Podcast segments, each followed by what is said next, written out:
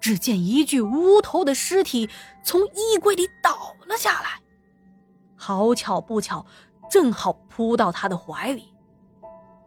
他吓得嗷一嗓子，一屁股摔在地上，而那具僵硬的尸体随着他摔倒，也咕噜噜的滚到了他的身旁。他坐在地上缓了一会儿，仔细的一看，我的个亲娘哎！真是我亲娘啊！通过衣服和身形，他认出来了，这具尸体正是自己的老母亲。他呆坐在衣柜前，不知道该怎么办。那种老式的衣柜柜门外，安装着一面镜子。他看着镜子中的自己，才三十岁左右，这段时间已经累出了不少的白头发。镜子远远的地方还映照着老母亲的尸首。啊，现在。老娘也没了。想到这，他想哭，想叫，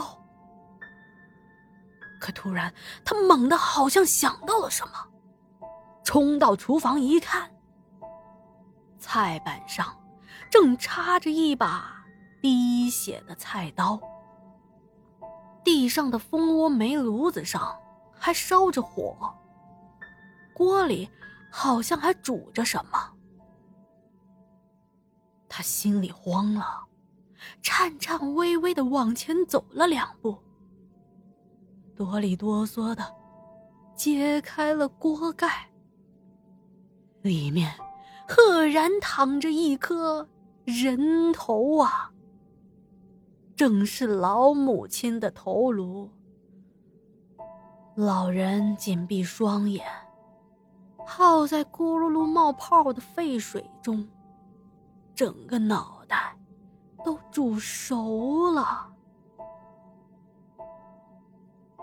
至于为什么会发生这样的事情，具体的事发过程估计只有凶手和已经死亡的老太太才知道了。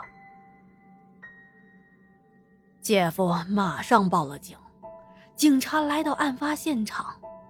在老太太的卧室看到，现场啊一片狼藉，可以说是恐怖之至。不仅有打斗的痕迹，鲜血溅得满屋子都是，而且院子的后墙被人干了一个大洞，估计是凶手逃跑的时候砸出来的。经过一番调查，初步认定是疯掉的表姐。杀的老太太。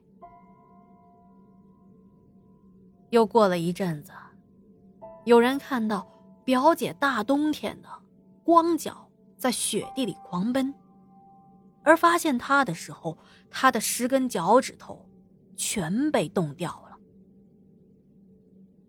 她被关进了精神病院。住进去没多久，在过年的时候，正月初三那一天。就去世了。可是，他的故事还没有结束呢。在他去世之后没几年，他娘家妈，也就是我大姨，生病了，一直卧病在床，起不来身。有一天，我母亲赶集，遇到了大姨的儿媳妇儿。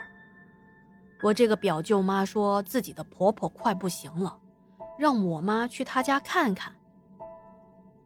我妈进门就看到自己的大姐躺在炕上胡说八道的，感觉特别的不对劲儿，于是就问：“你是谁呀？”大姨不说话，我母亲心里有些七上八下的，试着又问。你是不是小芳啊？大姨这会儿嘎嘎嘎的笑。我母亲当时也怕呀，白毛汗都给吓出来了。但是，她壮着胆子又说道：“小芳啊，你妈的身体本来就不好，你还这样折腾你妈，啊，你还有没有孝心了？”这时候，大姨瞬间安静下来。看上去啊，她把母亲的话听进去了。就这么安静了一会儿，大姨开口说：“我活着是个傻人，也没去过什么地方，现在也没有个去处，也不知道要去哪儿。”我母亲心里明白了，心想。小芳这孩子啊，也挺可怜的，可她毕竟已经死了。如果让她继续的依附在姐姐的身上，姐姐身体会越来越虚弱的。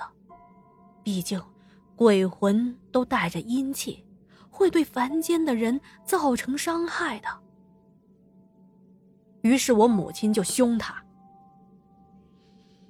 小芳啊，你妈妈身体本来就不好。”你不要再这样子了，给你弄点吃的喝的，你赶紧走吧。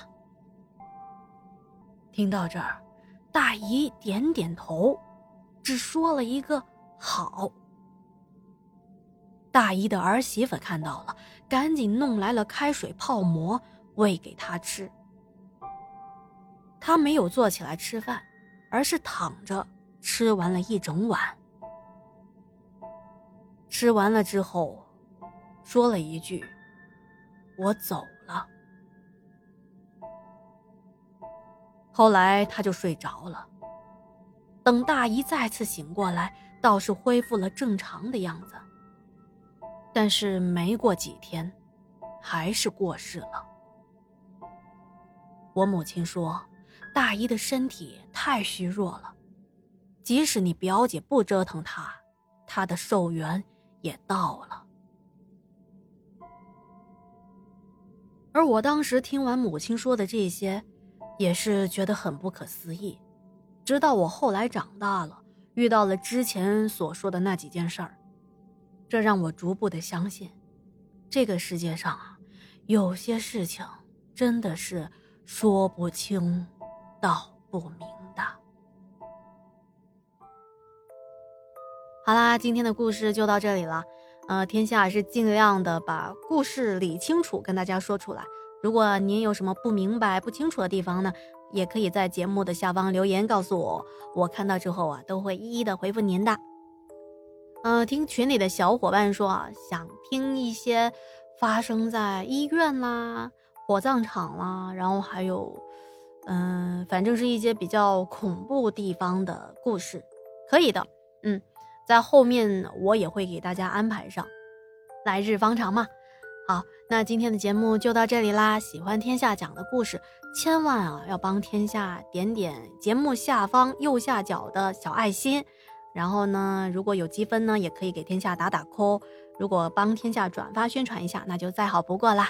天下再次的谢谢您。想入群和投稿的朋友可以添加天下文语的微信，实在是找不到微信号，私信我。我呀，一定会回复您的。好啦，天下故事，天下说，我们下期节目不见不散啦！祝您好梦，晚安。